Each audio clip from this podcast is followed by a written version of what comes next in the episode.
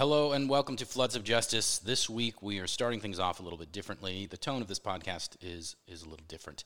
So I wanted to uh, play a piece that was produced by Red Letter Christians, and that'll kind of set the stage for what we're going to talk about today. Black people are so tired.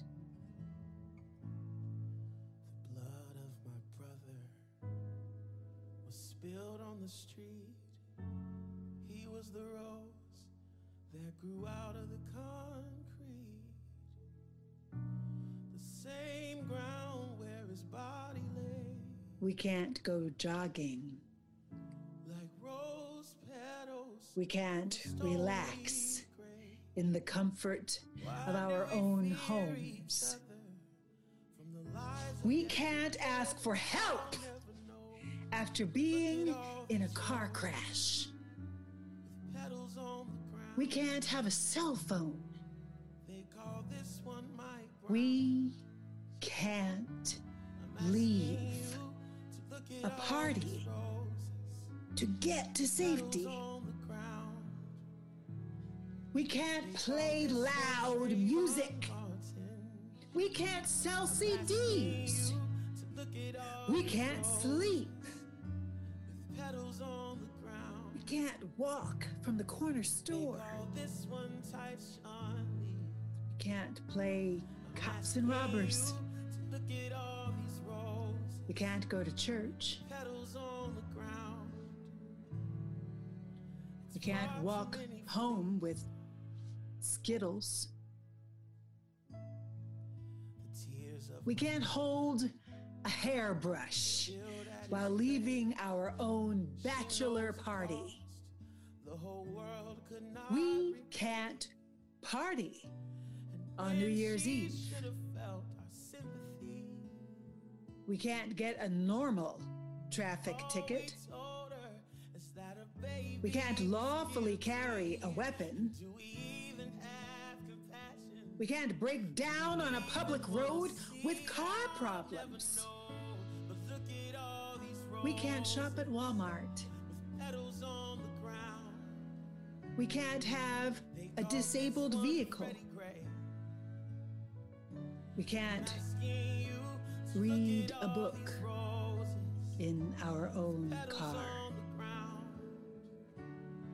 We can't Call this one Eric be a 10 year old Asking you to walking look at all these with our grandfather.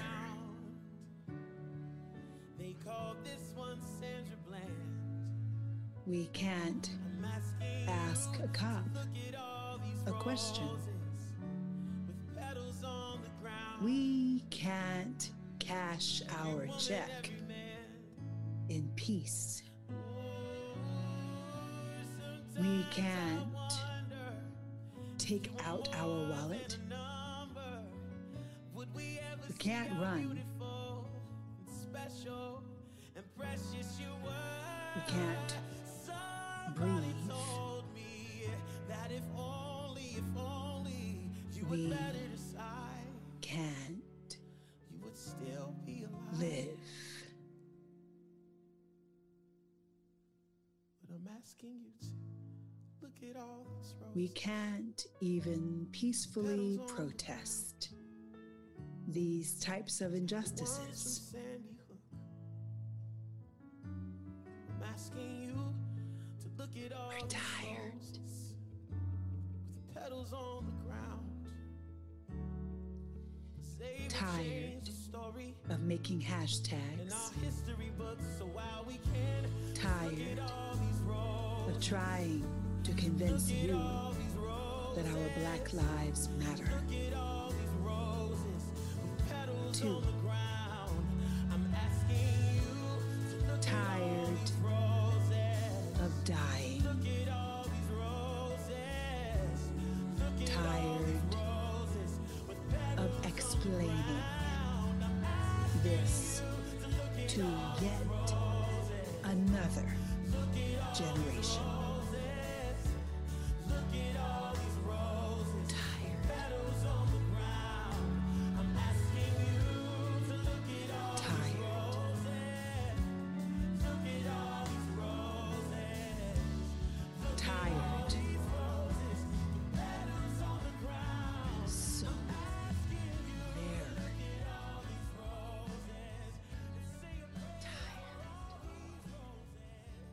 If you have not seen that video that was produced, this was just the audio from that.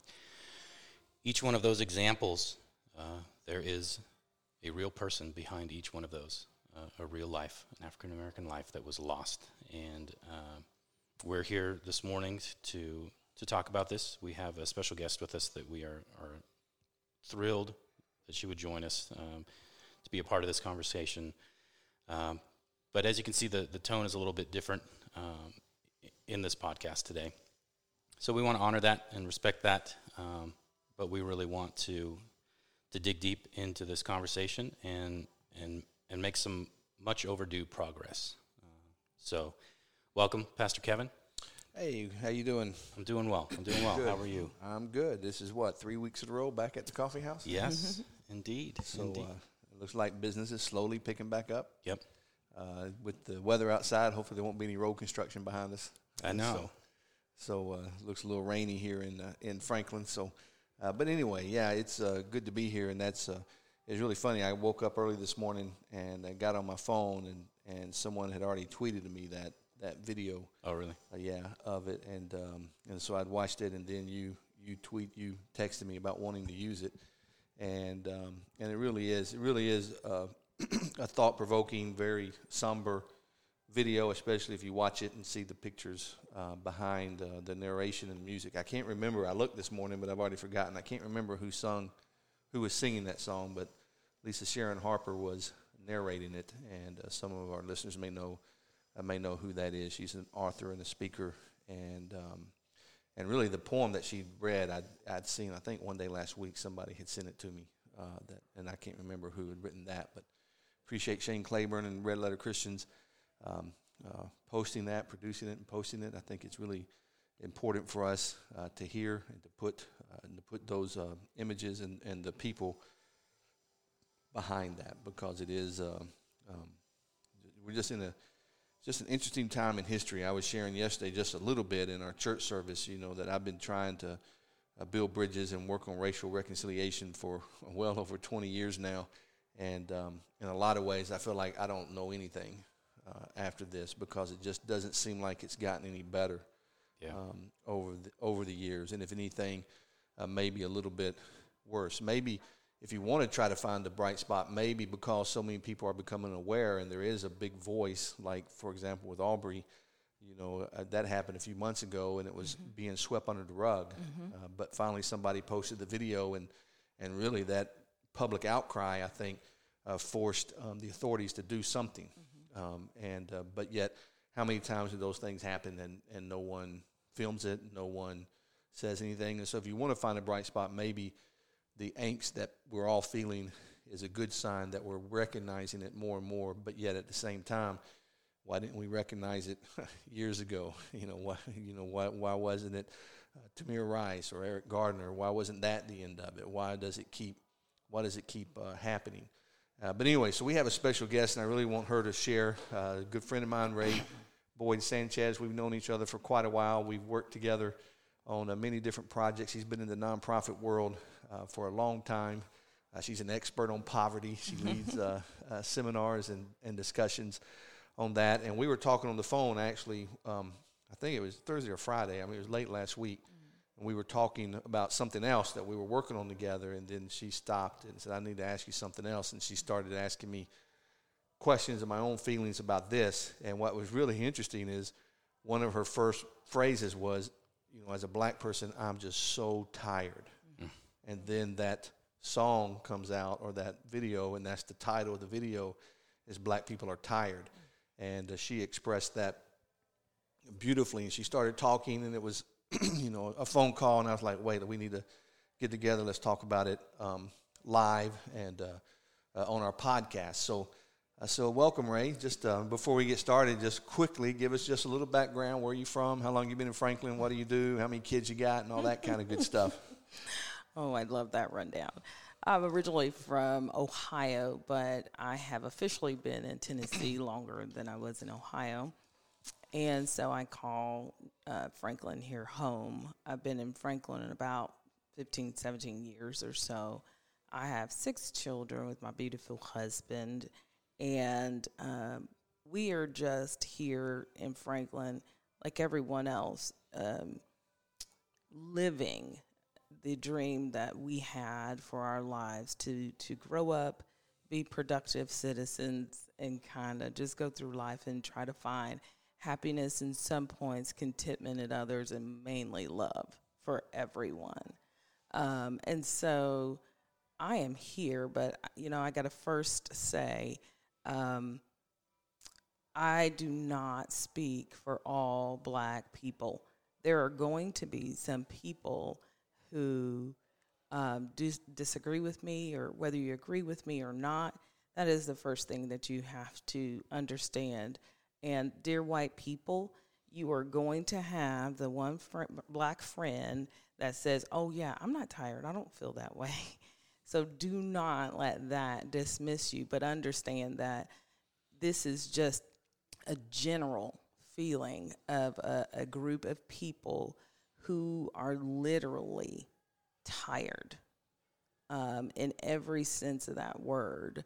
Um, there was a couple of things that struck me uh, when she was reading through uh, the folks who have uh, passed away in the, that terrible manner. Um, but one of them was we can't celebrate New Year's Eve. And that struck me as odd because historically, New Year's Eve was hiring day for the slaves. And it was a very, very um, hard day. The day before New Year's Eve, many of the slaves would be um, praying and in service and on their knees that the following day their masters wouldn't sell them and split their families apart. And so it struck me as uh, 175 years later or whatever, um, that person was celebrating New Year's Eve. They were going out trying to have a good time in a country where um, that historical beginning was so harsh and terrible. And so um, those contrasts come into our lives all the time as colored people. And I know generally we don't use the word colored, but I, I mean to include black, brown people who have pigment to their skin. Because even though um, African Americans, um, I feel disproportionately are singled out, I think when I talk to most people who have any type of melanin in their skin, they understand um, the concerns that black people have. So I just, when I called the other day, it had been heavy on my heart to listen to yet another young young man being gunned down, and it wasn't that um, he was gunned down. It was more that the conversation behind the shooting still was very unproductive. There was still everyone blaming someone for that incident instead of the incident just being what it was. And it was just a flat out murder. That's it. Can't call it anything else. It doesn't matter what the motives were. Um, they would stand trial to me in our country for the motive and for what uh, level of killing it was, that's for the courts to decide. But the idea of was it uh, a, a murder or not, I think that there really just is no question about that. And so uh, the conversations around it, um, when I, I, posted some things on Facebook, and one of the first comments was, well, you know, it, everything is not about race, and that we shouldn't keep making things about race because that is unproductive. However, um, this, and as it will go on and be shown, there there are lots of things in the situation that perfectly well tell you that it was decidedly the color color of his skin that made him a target does that mean that they hate all black people? Does that mean I don't necessarily think that. I I have very conservative views, but but was he a target because of his race? Absolutely. There just isn't a question about that to me. And so I am tired of having that conversation. I think that as a country, we just have to acknowledge that that's the issue that we currently have. Um, and if we do not have a dialogue about it, the tired and the weary usually turn into people who have nothing to lose. And that is not a group of people that you would like to live in a country with. You don't want to live in a country where the bottom half of your popul- population is hopeless and have nothing to live for. Um, so, uh, you know, I often make the joke about Marie Antoinette, like that was her mistake. She she forgot that there were more of them than her and her people inside of that um, palace, and so we've got to just understand that I am not. I, this is that those are not aggressive words; those are historical words. If we follow the history of when people get tired, what happens? There is no good that can come of that. So, dialogue to me is our best offense. We just need to talk about it. And so that's the reason why I'm like, sure, I'll talk about it because I'm tired. I'm tired of talking about it. Now we have to put some things into place that um, acknowledge the feelings of the human beings that are being, um, I think, dehumanized daily. Yeah, you know, I, I was I, I, received a little bit of criticism because I didn't say anything about Ahmaud case um, sooner, mm-hmm. and um, you know, and and so because there was all kinds of stuff being put out on Facebook, and I was reading them, but the thought that came to my mind as I was seeing all this is like, okay, what are you going to do about it? You know, I mean, here we go again, putting all this up on Facebook or on social media, uh, talking about how horrible it is, but okay, what are we going to do about it? We keep doing this, you know, but yet, okay, we need to do something else besides just just rant about it on uh, on Facebook. We need to organize. We need to, um, you know, do something. Uh, you know, protest is the voice of the of the marginalized. Um, and uh, and like you said, the, the, longer this goes on, you know, people who are tired will eventually, you know, they'll act out, and um, and that can be productive. Sometimes it's unproductive, but that can be productive. But but you know what what can or do you have any ideas okay what can we do about it i mean we need to talk about it but what's something tangible that we need to do um, besides just you know uh, sit down on social media or have a podcast about it you know what what is something tangible that we can do to uh, um, and i'm asking that for people in general but also as white people what what can we do uh, to try to start making a headway on this. Because, like I said, you know, 25 years doing this, and it's like it's not any better than it was, um, you know, in the early 1990s when when I got involved in Empty Hands Fellowship and really uh, started to try to make a difference and help build bridges. And I listened for a long time without saying a word. I listened to my minority brothers and sisters, trying to hear, trying to empathize, trying to put myself in their position um, and then have tried to voice some things since then. But uh, uh, but what, if anything, can we do to say, look, this is enough. Enough is enough. Well, I think the very first thing is to prosecute the persecutors of this particular crime in a way that it is an example, just like it's like examples are set all across um, the America every day, trying to get people to uh, come under the authority of our laws that we have here in America. But I think you've got to take it a step further too. You've then got to go into that part of the world um, and say, and I'm talking about Georgia specifically only because um, when the lawyer for the gentleman who filmed it uh, was talking to Cuomo, he said, Well, you know how it is down here in Georgia. Um, you know, things have been corrupt for a long time and you know it's just going to take some time. But i think that that is to me when people other people other authorities need to step in and make sure that that doesn't happen. Because to me that's their job. There it should not be the job of the uh, en masse at large uh, groups to come in and say this is wrong. To me once the authorities get a hold of it they should then swiftly carry out justice and and let that serve as an idea of where we're headed. That would just be a great first step.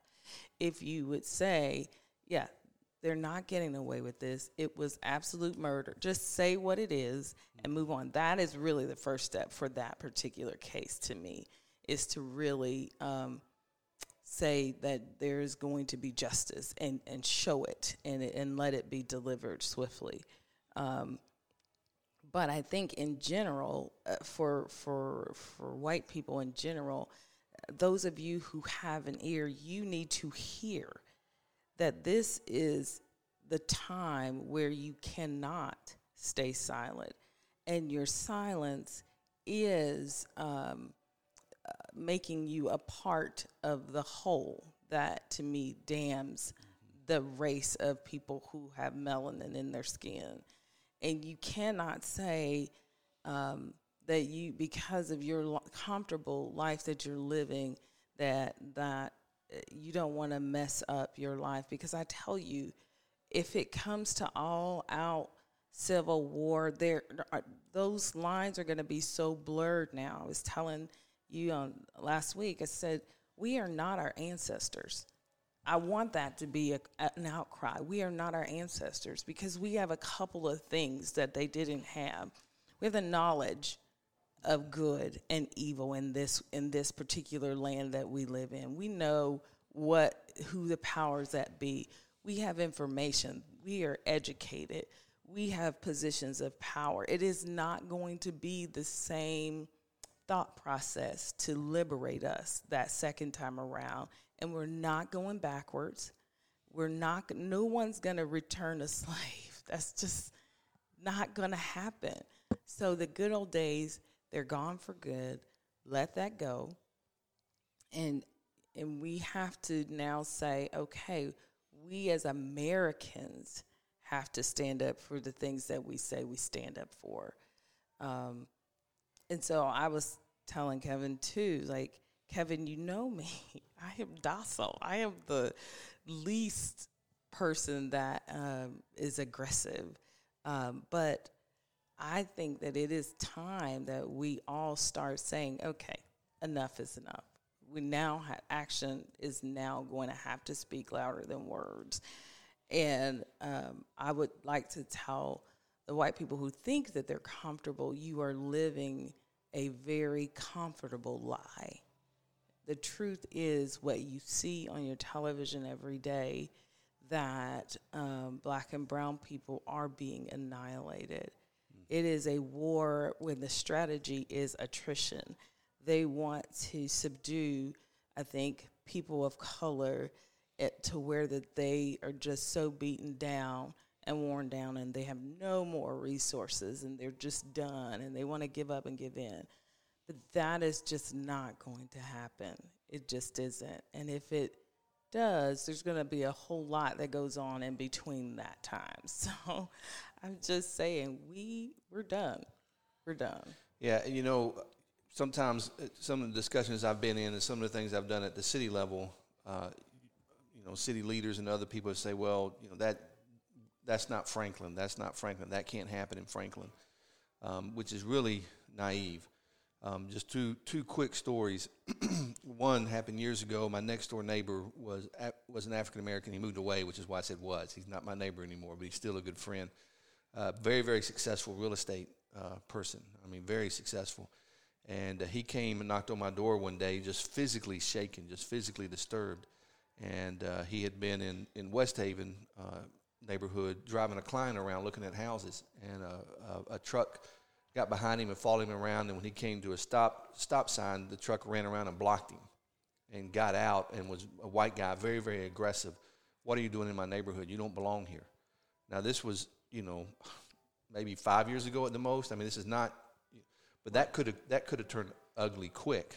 Uh, you know the same type of scenario that you know because since he was driving slow, um, the the white guy assumed he was casing the place, trying to find out, you know, who's home, who wasn't home, so he could break in. Where this guy's a realtor, and so he came. He was visibly shaken.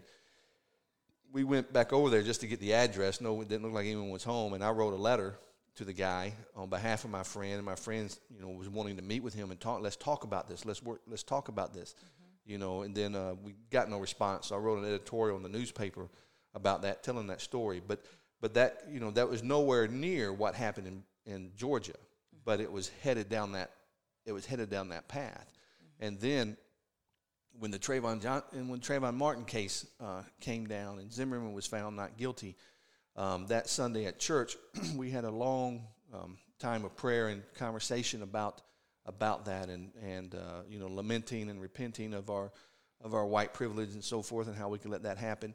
And that, and after the service and over the next couple of days, I had a couple of African American people in our church in the neighborhood uh, tell me how much they appreciated that because on that on that Saturday night before Sunday in Franklin, Tennessee, there was a group of young African American males whose intent was to go da- to downtown Franklin and burn the MF city down. Mm-hmm. I mean, so they were so tired, so aggravated at what happened. If it wouldn't have been for some, you know, godly grandmothers really who who physically held them in their houses and wouldn't let them go outside, um, we could have been we could have been on the national news for something uh, not very pleasant. So, you know, that's not to put fear in anybody who's listening, but it's just to try to wake you up and say this is a this is a real thing. And, uh, and if we don't come together and if we don't stop this and say, look, you've got to, um, you know, you got to stop profiling. You got to stop assuming people of a certain race are up to no good or, or whatever it is. And then if you go even to present day, uh, my um, I was talking with Pastor Luis uh, the other day, and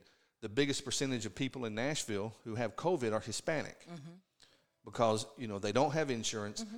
Um, if they're not legal, then they're not getting the stimulus check, so they're having to go to work every day, put themselves out there, um, and because they have to, they have they have to, they have no choice, and so a large number of them, um, in fact, because Pastor Luis was telling me of one of his former church members who uh, an older lady died, and it was partially, or if not entirely, because of COVID. And when and when the mom died, the daughter was so despondent she had a heart attack and died. So in a family in a matter of a few short hours, two people uh, die, and it goes back to this minorities. We're not caring for them. We're not, you know. And uh, um, but let me ask you this, just to switch subject and jump in here, Kevin. But um, when when I was teaching sociology at Nashville State, and I know this is anecdotal, uh, but Nashville State had a large, you know, inner city population. Mm-hmm. And it was almost 100% African American males would tell me stories of uh, driving while black or being followed in malls, uh, you know, by people, by security guards because they thought they were going to steal something. Um, you know, and the, and some of the white kids in the class couldn't believe it, and they were saying, "No, that's not race. That's not race." I'm like, "Well, what else? What else do you call it?" And so, it's been my experience that a lot of African American parents have to have this talk with their kids. Mm-hmm. Have you had that talk with your kids? Oh, absolutely, and more so since the the shooting. And the talk, for those of you who basically don't know, we all in the African American community call it the talk about has nothing to do with anything except telling your young black boy that he has different rules than everybody else and that if a police officer stops you you are to put your hands on the steering wheel make sure they are visible at all times. Do not make any sudden movements. Put your hands out the window if you have to. Um, make sure that you are saying yes sir, no sir, being respectful. Do whatever they tell you to do, and um, so it's a talk where you just kind of have to put the fear of God in them to not do anything that would be misconstrued as aggressive if a police officer pulls them over. And it is very heartbreaking because that then puts in the mind of the African American boy that the police is the enemy. And so I have both sides. My dad is a police officer in Cincinnati, Ohio, and my brother is a detective. So I've always been for the boys in blue. And I understand that if it came down between the criminal and my dad, I want my, want my dad to come home. So there's always this double edged sword of have to tell my son that there is this um, relationship between him and the police officer that he needs to mind if he ever gets pulled over. And by the time you get done with the conversation, they're so shaken by the conversation that long before they get pulled over, they're nervous. Yeah. So, um, Well, here's the thing. I mean, I just had this thought while you were talking because I, I can remember a similar type conversation when I got my driver's license with my dad saying, look, you know, don't speed, but if you do get pulled over, here's what you do. And it was a lot of similar stuff. But I think the difference is it was it was you need to show respect to the police officer. Whereas I think maybe in your conversation is this is really to save your life. correct, correct. You know, so it's not a sign of I'm just doing what's right. I'm going to respect my. I mean, my my I got pulled over not long after I had my license, and not one time did I think I was in trouble. Uh, Correct. you know, fear of my life. I did. Correct. You know, I did what I thought I needed to do, but the thought of being shot never crossed my mind. It was okay. You have to respect um, those who have authority over you. Um, you know, but but not everybody has that conversation in the white community with their kids. Uh, but I, but again, in the in the African American community, it seemed like there's always that conversation. And again, in my own anecdotal experience, 100% of the African American males uh, would tell me about um, being pulled over or, or being followed or being in the wrong neighborhood. And I, I would tell the story. And I know it was a different time, but I was when I was in junior high school in Bellevue, which is you know West Nashville. Um, one day over the summer, me and my friends were walking around. We were all junior high, so 13, 14, 15 year olds, and we were walking around the neighborhood with, with BB guns, rifles, BB guns. And a police officer stopped us and, um, and said, What are you guys shooting? And my friend said, Anything that moves. And the police officer just laughed, you know, looked, saw there were BB guns, and that was the end of it. You know, now I don't, I don't know how much of that was that was the 1970s, you know, or or how much of it was we were all middle class uh, white kids just walking down the street, but we all had rifles. But but I but I thought to my but I have thought to myself since then, what would have happened if it would have been in a different neighborhood, different colors, different color uh, skin, the same age kids, up to nothing guilty, just walking around with BB guns, shooting trees, and you know, not whatever moves, but just shooting stuff. And the police stop. What would have happened? What would that have looked like? And I'm a, I'm afraid of the answer. What that would have been like, even in the late 1970s. Right. Well, I think, uh, and even one of my most woke white friends said to me, um, can it just not be about slavery anymore? Like, can we stop? Like, slavery just happened so long ago. And uh, I just feel like people are underestimating um, the psychology behind becoming dehumanized. Um, when you didn't dehumanize a, an entire group of people for many, many, many years, not 10 or 12, but we're talking about hundreds Centuries. of years, yes, a campaign to dehumanize them, not just my grandmother told me that uh, they smell different or they have an extra bone in their leg. That's why they're so fast. That's not what I'm talking about. I'm talking about considering them chattel in documentation and saying that they are worth pennies on the dollars for their lives. Um, this is a systematic um, uh, transatlantic way to dehumanize a group of human beings. And so the psychology, even behind that, has carried on hundreds of years later. And so I think some of that is in our DNA to um, look up and have to correct that.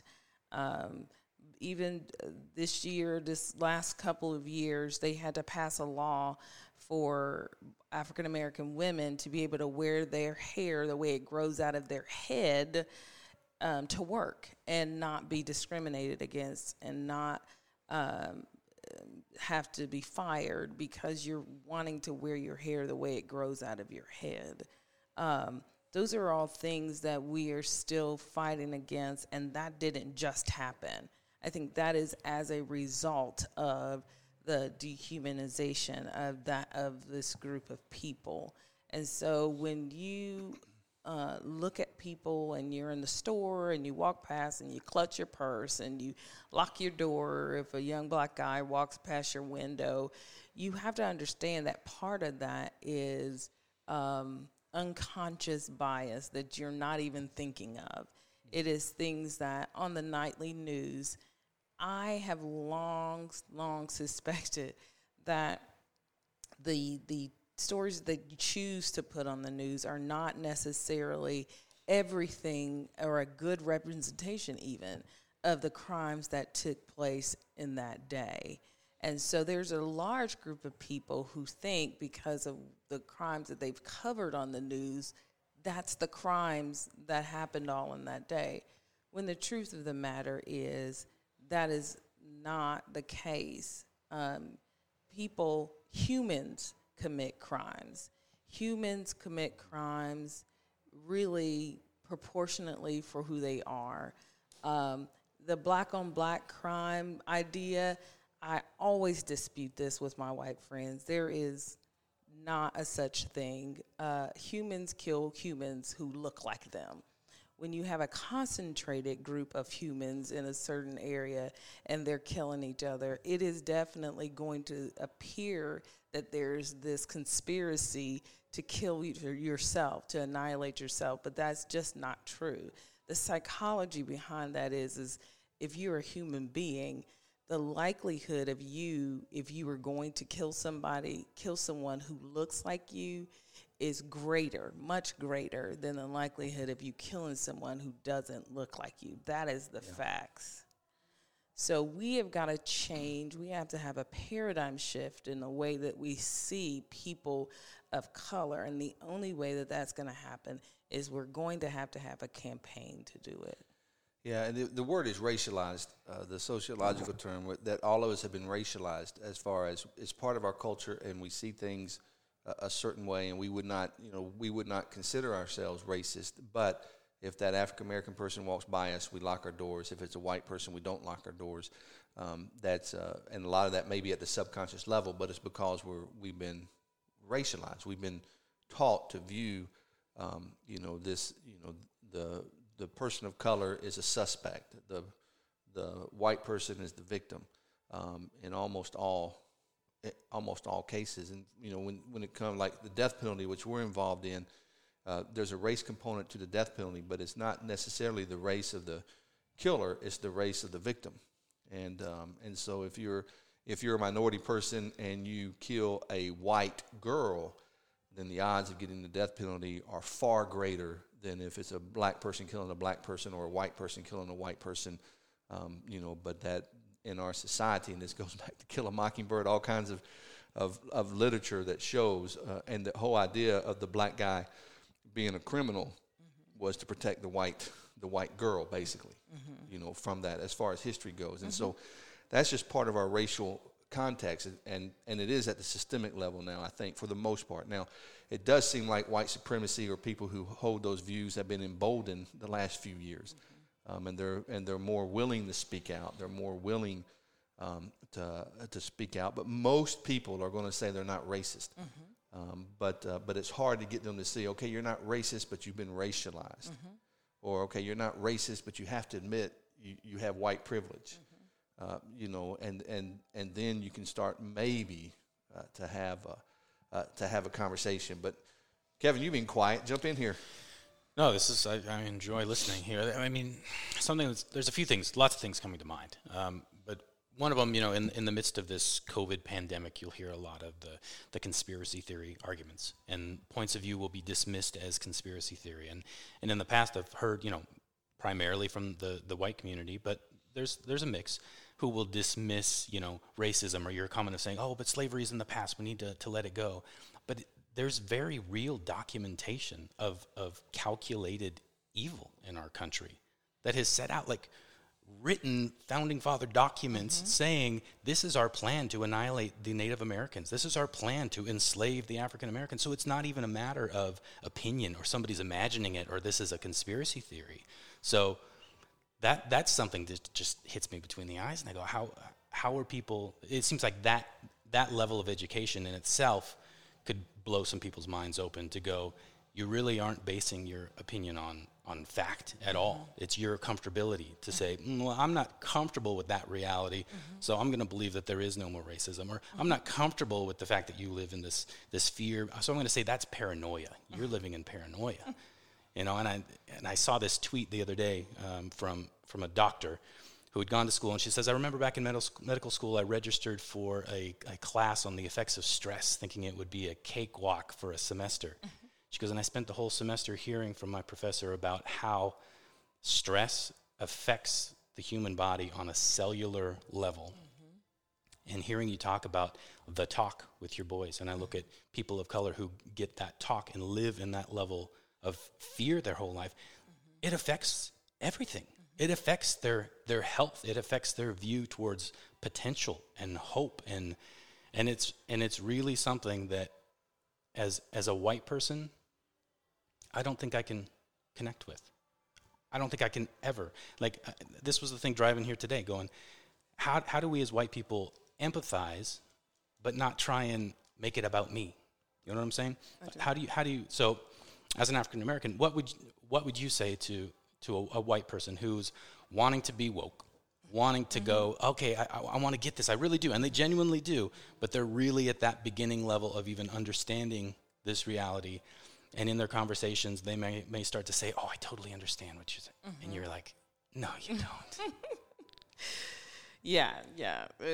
that's one of the things that, that I don't know. I struggle with because there's a part of me that says, um, I bet a lot of slaves taught their masters things that their masters didn't think they would be taught. I bet you they taught them a lot of humility. I bet you they taught them how to be a good servant. I bet you they taught them how to be. Um, uh,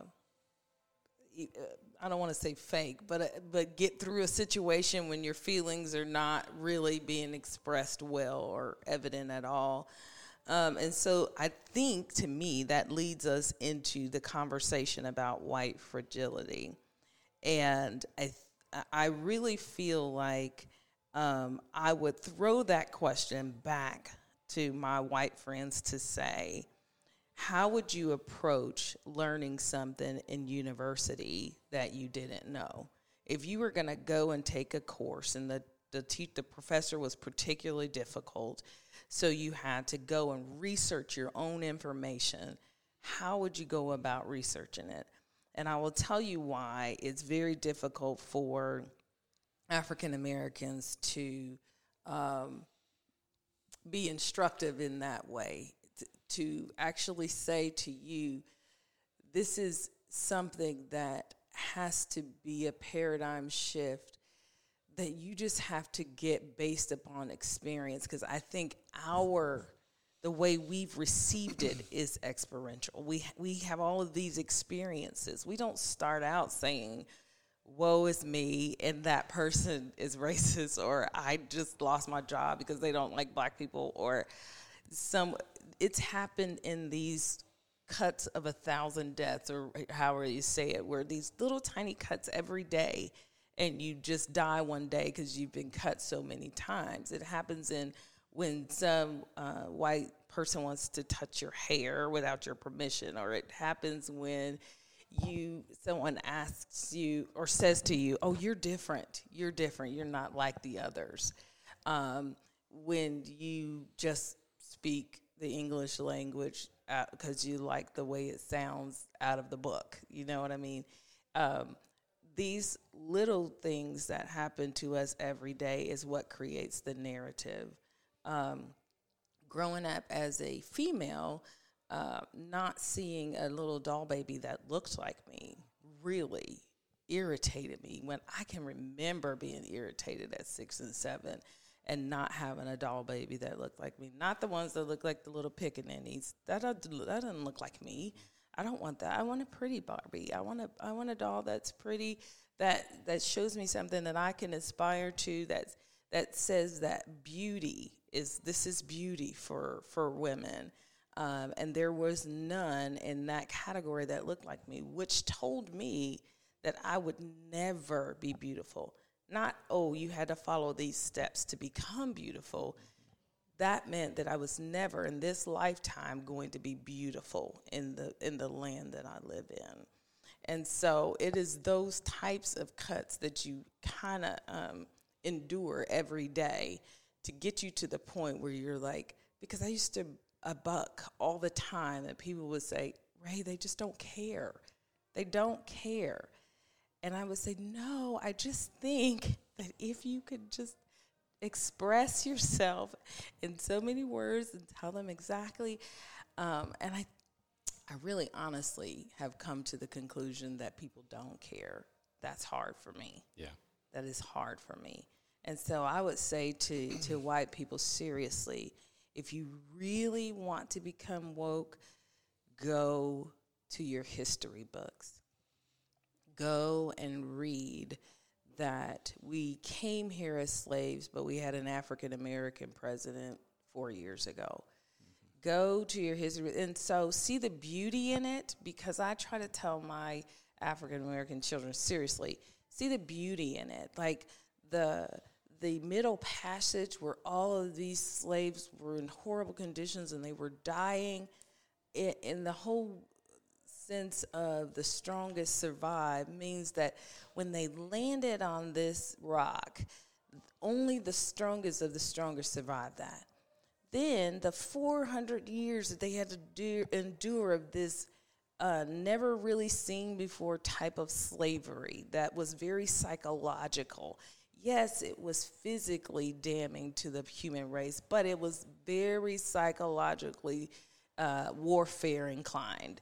And so not only did they endure that, but they did. And so that meant only the strongest of the strongest survived. Not only that, they were bred like chattel, which means that they wanted to breed the strongest with the strongest. And so the strongest were produced. So that means that we officially really have the strongest of the strongest of who we are in this land today. And um, so that's the the really positive, glowing side of it. But go back and look. Go back and read those accounts in the the city uh, archives that say Sally was sold for you know fifteen dollars or and, and, Big Jim was sold for 750. And My son saw something like that the other day and he said, "You know, mom, everybody's always told me that, you know, we were cheap and inexpensive and we didn't matter and we didn't cost anything." He said, "But that's a lot of money for back then." I said, "Exactly." I said, "So you had to understand that it was a, a, about money it was about money. So I can let people off the hook and say, you know what? We had to have an economy. They chose slavery in the South to, to be their economy. And so that part of it to me was about money. That's just greed. That is a very biblical thing that people have, and you can lose sight. Money is the root of all evil. But as but if you want to know what that cost them, keep reading historically figure out what the African American experience really is and was. And then go to your African American friends and say, I was reading this. Yes. Fill me in. Okay, good, because that's what I that was the segue, the translation that I wanted to make. Ray is being extremely gracious by answering our questions here and our responses, but this, if you're white and you're listening to this, this is an overwhelming response. Is not only are they tired of of being murdered, they're tired of explaining it to us. So when, when Ray says, go read this or go research this, it, correct me if I'm wrong, but you are speaking on behalf of, of many, many people who would say, please do your research. Oh, absolutely. Before we're, we're not your Wikipedia. We're, we're human beings. We have feelings. We have life experiences. Go do your research, find out the history for yourself, and then come back educated, wiser, mm-hmm woker, mm-hmm. and ready to have a conversation. Am, am, I wrong in what I'm saying? You're not wrong. That okay. is absolutely the conversation that African Americans would like to have. Um, yeah. We grow up in schools where there's one or two of us in classrooms, and just when they hit the slavery issue in history, every even the teachers I know many people, my kids experienced this in Williamson County schools. When you get to that part, and they ask something or some kid asks something about black people and my kid is the only african american kid in the class and they turn and look to the kid to say okay will you answer for that? And that's not okay. Yeah. it's not okay. Um, when I my most stark experience of that was when I went to college, and all of my other college roommates were um, Caucasian, and they began to really have a intervention with me because they were like, "We have not seen you wash your hair," and I was like, "Oh my word!" I think that that's because we don't wash our hair every day because that's not a thing. If I wash my hair every day, it'll dry up and fall out. There you go. Mm-hmm. So um, that's not every African American's hair, but that's just mine. But I felt like I had done enough research to know that they had to wash their hair every day. That if they didn't, it would get greasier, things would change, and whatever. And I felt just disheartened that they knew that they were coming into a room with an African American and they just didn't care enough to do any research about it at all. Yeah, I, have heard that over and over again too, where it's like we're tired of explaining. Do your research. And uh, for me, if you want to really, really open your eyes, uh, go anything that W.E.B. Du Bois wrote. Mm-hmm. it would be a good place to start because he's the early 1900s, late 1800s, and he was a sociologist. And the work that he did um, just on African American life is just unreal, especially if you think of the days before computers and all of that, and his graphs and his charts and and uh, and everything. But even he got tired, right? Mm-hmm. You know, he was he mm-hmm. helped found the NAACP, kept hoping things would get better in the country.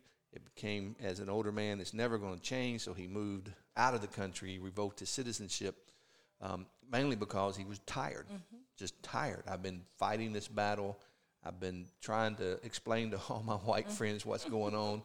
It ain't working.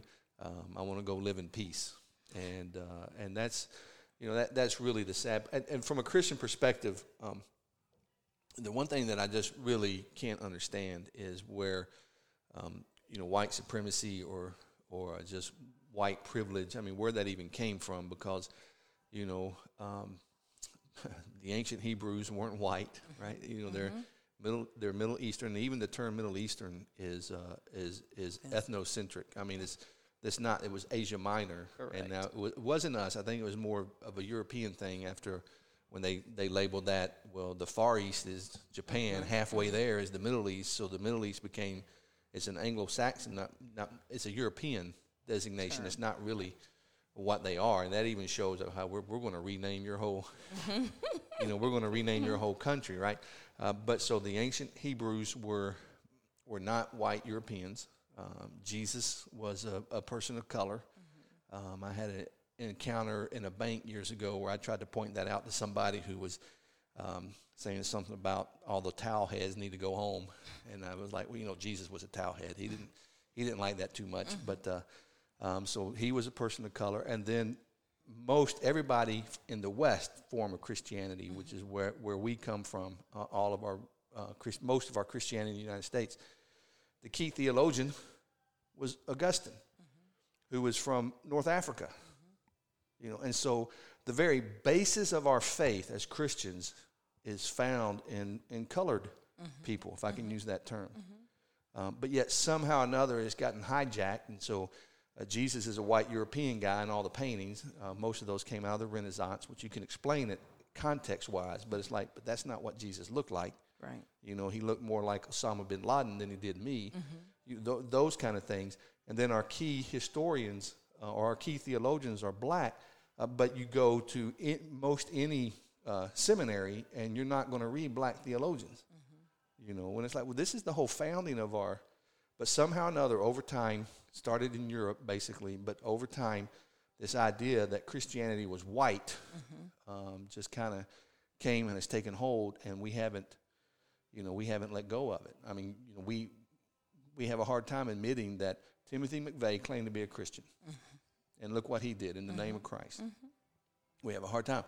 Even Adolf Hitler at the beginning claimed to be a Christian, and he used the church in Germany to get his agenda through. The white church in Germany to get his agenda through.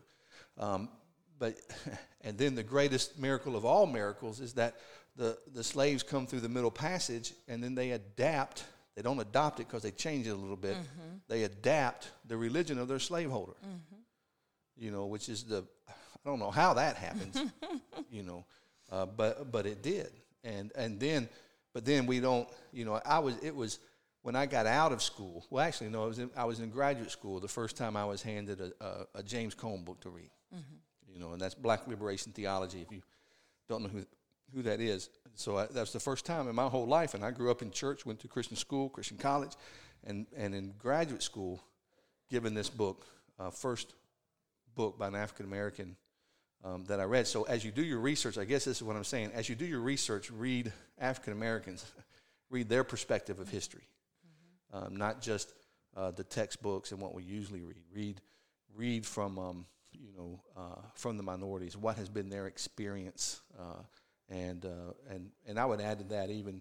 You know, when it comes to Native American history, read Native Americans Oh, absolutely. and how they talk about uh, the history in the United States. Um, you know that we have to read uh, minority viewpoints if we want to have any understanding of what's. If all you ever read is is is authors of your own color, you're not really learning a whole lot. So K squared, can I can I ask you guys to squared. say some things that because I, I really want white people who are listening to hear themselves. So will you guys both say some things that you thought were true before you begin reading or before let those thoughts come out? I just want them to permeate the airwaves to say, this is where I was until I found truth. Oh, the list. I'll keep thinking of things, but uh, you know, early on, you say, uh, "Well, there's no racism in this world now," or um, uh, "There systemically, there's not systemic issues. We all have the same opportunity today. Um, this is America. This is the American dream. Ev- everybody has the same opportunity." Um, even in myself, of um, oh, I'm I'm not I'm not prejudiced, or that that phrase of I don't see color um, those things, and then you then you realize, oh, wow, I'm I'm having this reaction, or I, no, I'm I've been raised in this, or I lived in this bubble. I mean, I, I'm married to a- Native American woman. I lived on two reservations growing up. Had no idea about any Native American issues until I married my wife. And um, and so, yeah, those are just a few. If you want to jump in, I'm sure I'll I'll think of more, but. Uh, Yeah, I, I was thinking. more- I don't know. I don't want to say it was more deeper, but I was thinking more along. lines. Yeah, the the one thing that's just not true is that we were founded to be a Christian nation. Yeah. that's just not true. We our founding fathers may have been Christian, but they used um, um, humanistic principles couched in in Scripture to to come up with our to form our government. And so I, I now I love the United States. Don't get me wrong, but uh, but but you know um, Native American issues. You know, and what's really strange in the South is in the South growing up, there was almost a sense of pride if you could say you were. Um, you know, my grandmother was full-blooded Cherokee. Mm-hmm. You know, or or you know, I, I've got this native, and, and I can say that about myself. I, I don't think I have enough of the percentage to to be qualified as Native mm-hmm. American, mm-hmm. but but I know okay, my background here. You know, my grand, my grandmother on my dad's side was was almost full-blooded. Maybe I can't remember exact, but but she was you know Cherokee, and so I had. But it's almost growing up in the South, and I idolized Jim Thorpe did not even realize what he went through until I got older. You know, I read some sanitized autobiographies of Jim Thorpe. Uh, but then as I got older, started reading those, like, this guy, it's incredible what he did and what he faced, you know, uh, from that. But unfortunately, in the South, uh, as a white person, no one would want to try to tie themselves um, to an African American ancestor, you know, but we want to, we want to tie ourselves up. Hey, I've got a grandmother who is Native American, but we wouldn't want, we wouldn't um, have said that as proudly if it would have been um, a person of color. And I apologize for that. That's just the reality of uh, of what it was. But now, if you go out west, then the the prejudice toward Native Americans is really, really, really strong. You know, um, whereas here, and, and so and so outside of those other things, thinking that you know everybody's treated equal. Uh, you know, looking back in my life, I, I uh, you know, God put me in some places. Um, in in junior high, um, the schools were desegregated in, in Nashville, and um, the the junior high I went to Bellevue Junior High School. Um, they split. they basically at desegregation they split the school up. You had the old Bellevue High School that looked like the Alamo, um, and it was old, didn't have good heat, you know, all that kind of stuff. And then they had portables. Well, during desegregation, all the white kids went to the portables, all the black kids went into the building. Now, because I played football or something like that, I got sent to the building. So I was like, uh, you know, all of my friends were in the portables, and I was in in the building. Mm-hmm. Uh, and I kind of saw nowhere near saying I experienced it, mm-hmm. but but I could see there was a lot of discrimination shown toward the people in the building. You know, the people in the portables were the smart kids. The people in the building were the were the dumb the dumber kids. Mm-hmm. You know, and and that and so I was able to see that. I think at a, at a young age, just starting to see, wait a minute, people aren't treated equally. There is something about um, you know the the color of your skin. Um, and, but then you know as you grow older, you start to see it. You start to see it more. Um, you know that, that something's just not. And again, I've caught myself if a if a if a um, if a black person is walking toward me back in my older days, I don't, I, not now, but in the past, oh no, I'm going to get on the other side of the street. I'm going to lock my car door. Whereas if it was a white person, it, you know, it wouldn't have been, it, it wouldn't have been any problem, mm-hmm. you know. But and I think some of that is just the racial, the racialization that we all go through uh, from that. But I think one of the biggest things I think I learned was, man, our country is not as pristine you know, never thought it was perfect, mm-hmm. but it's just not as pristine as I as I thought it was. And then when you start traveling the world, you know, uh, I hope this well, if it makes anybody mad. This is my podcast. I can do what I want to do. Um, we we might not have the violence that other countries have, but our government is as corrupt as any other government. I mean, it's just that's just that's just a mm-hmm. the, uh, that's just a fact the way I see it. Mm-hmm. you know, um, and so this idea um, that somehow or another we you know manifest destiny is a lie. Know, just, just straight out, it's a lie. You cannot be a Christian country and do what we did uh, to people. You just can't. Mm-hmm. And even to this day, it's my understanding that there are some states, and I think Georgia may be one of them, where the Constitution, the state constitution, still says African Americans are three fifths people. Mm-hmm. Now, there's been amendments that have tried to make it more equal, but no one has ever gone back and said mm-hmm. that was wrong. Mm-hmm. Let's take that out of the Constitution. Mm-hmm. You know, it's still in the Constitution. And as I said, I think on one of our other podcasts, Nate, the uh, Bureau of Indian Affairs in 2020, the Bureau of Indian Affairs is in the Department of Interior in the United States. And so they're just natural resources. They're not humans, they're just natural resources. It's, you know, you got Yellowstone National Park and you got Native Americans. They're all under mm-hmm. you know, uh, and that's today. And so that's what we mean by the systemic level.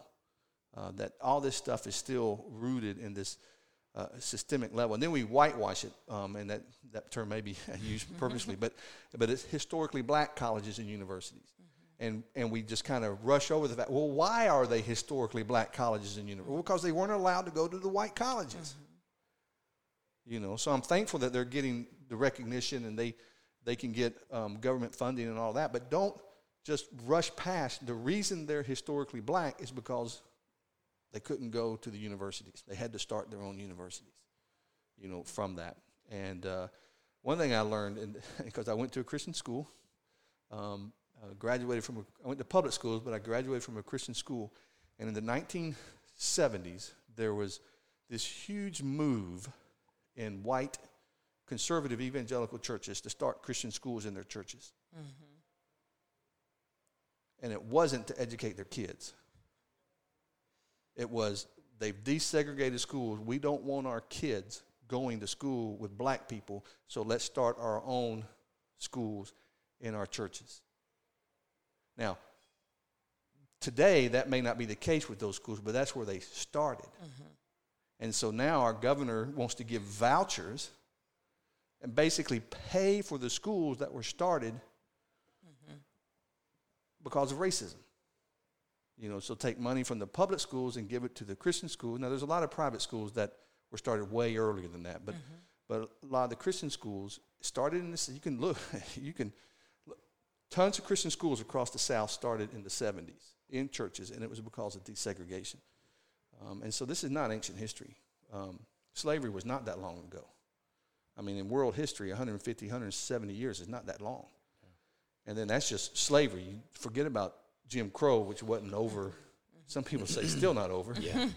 but wasn't over until the 1920s or so, and then it was the 1960s when you had the civil rights movement. Now, the bright thing is in the United States, in, in our horrible history, an African American was able to go from slavery to the president mm-hmm. presidency. Mm-hmm. That has never, as far as I know, England has never had a person of color Correct. as prime minister. Australia has never had a person of color. Germany has never had a person of color um, in any type of high level mm-hmm. political. So we so we can take pride in that that we were able as a country to at least admit on some level we have a problem, mm-hmm. and an, and and an African American goes from slavery to the presidency. Mm-hmm. But it seems like after that we've reverted back. It Seems like after Obama's presidency we've gone back to the '60s, if not the '20s as far as our attitudes toward race. We are not post-racial, which everybody thought we would be with that. We After have, that, mhm. we have reverted back and, and have become emboldened. We got to take our country back. You know, Um, and and that's that's the language that is so super offensive to say from what that Right. that's that is the what are you taking it back from and what are you taking it back to because no matter what the answer to that question is for you no one is going backwards no one there's going to be a fight to the death. No one is going backwards. And so um, I just, there's just a couple things that I just want to finally say that um, for, for white people who feel like uh, we all have the same chance to be successful in the United States of America today, you are not living your truth. You are living a more comfortable lie. And if you mistake that comfort for righteousness, you are going to be in trouble. There is nothing righteous about not acknowledging truth. that's good. That may be a good place to stop. Yeah, I mean, it's a great comment to sit like that. Silence is is powerful. Let that soak in. I mean, uh, this is a conversation that needs to go on and on and on. This we we can't just cover this all in an in an hour podcast. So I mean, there's there's so much more I would love to to talk about. But I know you know this is just one podcast. But if you would be willing to come back, we would love to to continue this. Um, okay. Um, you know, I don't know. I don't want to open a can of worms necessarily on the statement, but just talking solutions, and you, you talked about people getting pushed to a level where there's going to have to be a response, and hopefully it's not a violent one. But I just wonder, you know, in history, and both of you are far more educated than I, so this is the question out to you: Do you know of any any society in history that has has one done it well, done racial reconciliation well, had a history of this, and worked through it to a productive, uh, cohesive, peaceful society. Um, and for America, like th- here was a this is just from a from a document from a group, uh, Be the Bridge. Um, but they reference in the Bible here in, in Revelation 7 9 it says, I saw a vast crowd, too great to count, from every nation and tribe and people and language, standing in front of the throne and before the Lamb. And in that scripture, their point is is that it's not heaven and the kingdom of God is not a homogenized. We're all the same. It's every tribe. There is there is diversity and there is beauty in that diversity. And so in in America specifically here, our goal is not to not see color. The goal is is how do we achieve reconciliation and peace? And if if there were a another civil war, could there could there be a nonviolent civil war? Like, is it going to take a, a war of some of, of some kind, whether it's a, a spiritual war, a battle, whether it's in education, whether it's in reconciliation? Like, what is that war? Is it going to take that, or is there some other solution that before it you know peaks to the point of that where we can we can find a resolution in this country? Do you do you think there is a solution? We've kind of talked some you know some some slow baby step ideas, but I'm not a patient person, you know. So I'm like, how do we how do we how do we fix this effectively as quick as possible before more and more people get hurt in this? What are what are your kind of closing thoughts on on how we can boldly step forward? Well, that, I mean, that's a good question. I don't, I don't know if there's been a. The United States is unique in that um, the slavery was based on race. You know, there's been slavery all over the world, and even more slavery today than any time in history. Um, but but the United States is is the, really the only country that the institution of slavery was based on the color of a person's skin. Across the world, it was based on ethnic issues. So you know you have ethnic cleansing, which is violent, you know, but you've got like in uh, in in uh, the Middle East, you have the the Kurds, um, you know, and then that's northern Iraq, but it's Kurdistan was the old country name, um, and then you have uh, the Iraqis, and um, and the prejudice um, and the violence that has been um, displayed both ways is based entirely on, on ethnicity. And so slavery and so you would have in the continent of africa you would have africans who had other africans that were slaves because it would be a tribal warfare like I, I conquered your village now everybody in that village becomes our slaves so you had that slavery but it was but it was it was ethnic. It was based on culture more than it was color of skin. And so i don't know if you can point to a country that has had um, one maybe Australia because of the Aborigines, but but that's that's still not healed. You can't, you know, South Africa tried it with apartheid, but it's still, you know, it, it's still not um, not there um, the way uh, the way that we are, uh, you know. But because of that, because it, because our slavery was based on a person's skin color, um, that that just puts it in a different level that really history hasn't seen. So we're the Yeah. we're the The ones that experiment. We're, we're- the great experiment. yeah, we're the ones that, it, now, you know, I could suggest a couple of books. Uh, you know, the first two books that come to mind was really funny is White Fragility and uh, White Awake. Um, White Fragility is a secular book, White Awake's a Christian book, but they were both written by white people. You know, but then you got the Color of Compromise.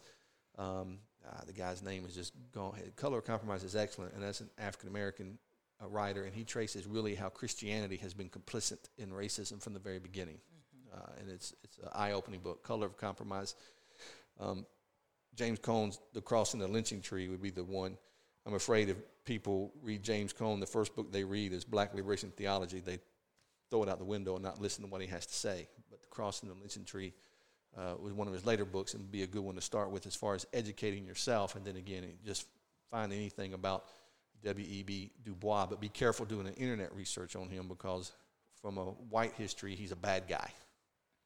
And so you got to, you know, you got to filter through all that and find out what this guy was really, really trying to do. I mean, there would be no Martin Luther King Jr. if there wasn't a W.E.B. Du Bois.